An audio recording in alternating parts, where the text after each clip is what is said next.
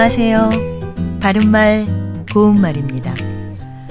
비가 억수같이 쏟아질 때나 퍼붓듯이 내릴 때 우리는 비가 들이붓는다 또는 비가 들어붙는다 라고 말합니다. 이 중에서 맞는 표현은 어느 것일까요?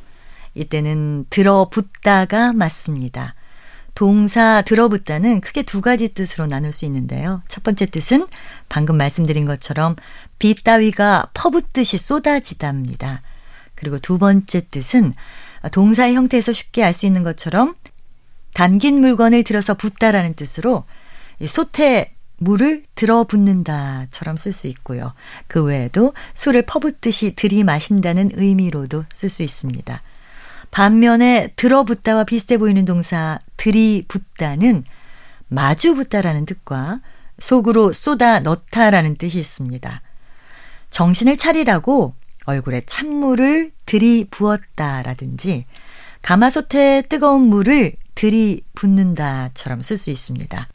앞서 말씀드린 들어붙다는 자동사와 타동사로 모두 쓸 수 있는 반면에 들이붓다는 타동사기 때문에 비가 들이붓다라는 표현은 나올 수가 없습니다. 참고로 들이붓다 앞에 있는 들이는 일부 동사 앞에 붙어서 몹시, 마구, 갑자기라는 뜻을 더해주는 접두사입니다.